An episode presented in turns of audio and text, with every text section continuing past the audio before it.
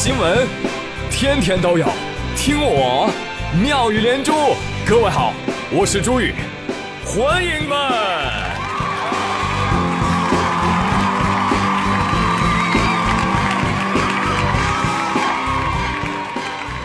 哎，谢谢谢谢谢谢各位的收听。话说现在很多人啊都有这么一个毛病，就是打起精神来三分钟就能干完的事儿啊，这个打起精神就要花三个小时。讨厌。啊，就是要先心理建设三个小时啊，才能够下定决心打起精神。然后呢，在打起精神的过程当中，耗光了精神。可是道理我都懂，但为什么要打精神呢？精神的做错了什么呢？开玩笑，开玩笑啊！人还是要打起精神啊，去实现梦想的。人一定要有梦想啊！人如果没有梦想，那跟无忧无虑还有什么区别？是不是？那说到梦想啊，估计也没有几个人能有锤子的罗老师啊梦想大。罗永浩的梦想呢，就是干倒苹果，称霸宇宙。前几天嘛，罗老师不是开了新品发布会嘛？啊，发布会之前，罗老师就预告了，我们新款的锤子手机将是颠覆性的产品。太多重磅的功能，还有新技术啊！我就怕广大的粉丝太激动了，所以提醒各位参加发布会的粉丝啊，一定要备好纸尿裤。哇，这个提醒实在是太中肯了。说实话，我看了发布会，我确实吓尿了。我勒个去！啊，我是被高昂的价格给吓尿的。坚果二一手机八 G 加一 TB 的特别版多少钱？八八四八，是的，现在你只需要八八四八，你还在等什么呢？现价只需，想什么呢？没有现价，就是八八四八，就可以把情怀带回家。其实呢，这个坚果二一应该可以靠边站了啊。这个发布会的重头戏其实不是它，是什么呢？TNT 工作站，啊，TNT 是啥？工作站又是啥？啊，你姑且把它理解为锤子牌高配置电脑吧，啊，懂了吧？而语音加触控是这款锤子电脑的开山之作，多少钱？九千九百九十九起。为什么呢？之后还会出一个 All in One 的机型，售价幺四九九九。我懂，我懂，我懂，我懂。贵不是它的缺点，是我的啊啊！理解万岁啊！理解万岁。对于这个 TNT 工作站呢，罗永浩可以说是寄予厚望啊。用他自己的话就叫重新定义下一个十年的个人电脑啊。主要怎么玩呢？我教大家啊，就是你手指按着我们的屏幕，比如说你要写一篇文档是吧？你你要你要改变这个字体，你就按住它，然后对电脑说：“来，字体加粗，变黑，变大，大，大，大，哎，复制，粘贴。好，再有什么呢？搜索引擎啊。”给我给我给我搜索，朱宇怎么那么帅？对呀，对，把所有的搜索引擎的搜索结果都给我拿出来。哎，电脑就这么操作了。你真棒，是吧？是不是有点意思啊？有点意思啊！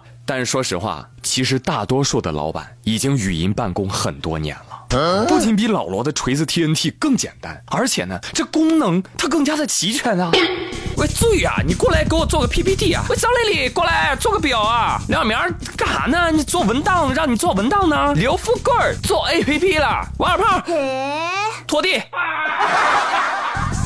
而且根据我的观察和思考，我觉得这个锤子的 TNT 电脑还有一个问题需要克服，那就是环境要好，一定要安静。所以我得有个单间吧，所以我得先成为领导吧。哇哦，学生的门槛还真的很高嘞。那否则的话，以我现有的职位，是吧？我只能跟大伙挤在格子间里。安静！你们吵到我用 TNT 嘞！来，TNT 变粗。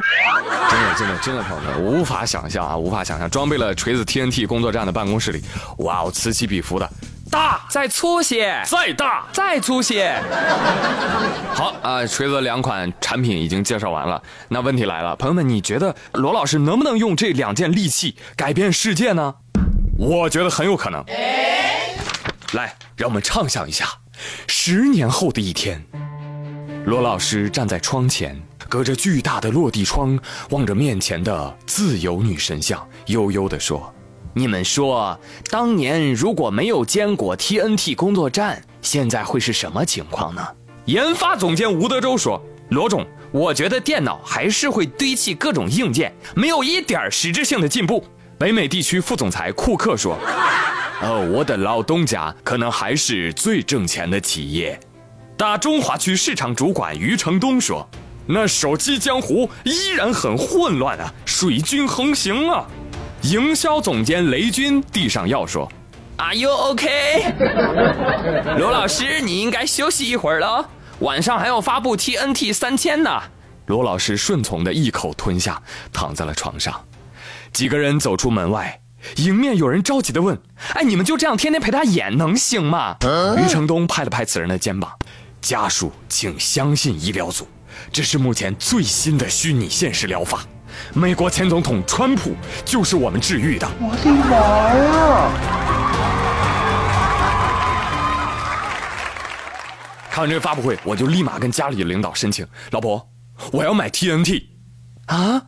你买炸药干什么呀？亲爱的，我理解你。无论怎样，生活都还是要过下去的。看看，看看我这个好媳妇儿啊！好，再接下来看看这家人。重庆的刘丽与老公薛先生结婚一年多了，有了一个可爱的女儿。然后呢，婆婆也从这个老家搬来一起照顾孩子。但是啊，刘丽跟她老公两个人月薪加起来。才一万，不对，接近一万。剩下的还要干嘛？还房贷、还车贷。天哪，他们倍感压力啊！而现在孩子又得吃奶粉，是吧？为了节约奶粉钱，薛先生决定，我要戒烟了。我这算了下哈，我这一个月戒烟，我这可以省下来七百五十块钱。然后刘丽，刘丽，你过来来，你看我都戒烟了，对不对？你不戒戒什么吗？我能戒什么？你你把你那个贵化妆品给我戒了。什么一套化妆品就两千多呀？降级，是不是？婆婆一听，对呀对呀，你要是不答应，我就回老家去。哎呀妈，正好啊。还有刘丽呀，我跟你说呀，婆婆，我这辈子用的擦脸油啊都没有超过二十块呢。过日子就得勤俭节约。我去，刘丽一听啊，逼着我要降低化妆品档次啊，不行啊，我这年龄越来越大了，女人最重要的就是保养，年龄越大越要保养，所以无法接受降级这种事情啊，家里吵得不可开交。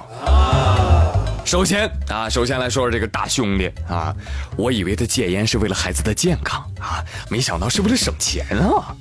大兄弟，啊一个月的烟钱就要七百五，哎呦，你这么个抽法，大兄弟，啊你离肺癌也不远了。这个化妆品的事儿先不说啊，家里有孩子啊，就应该戒烟了。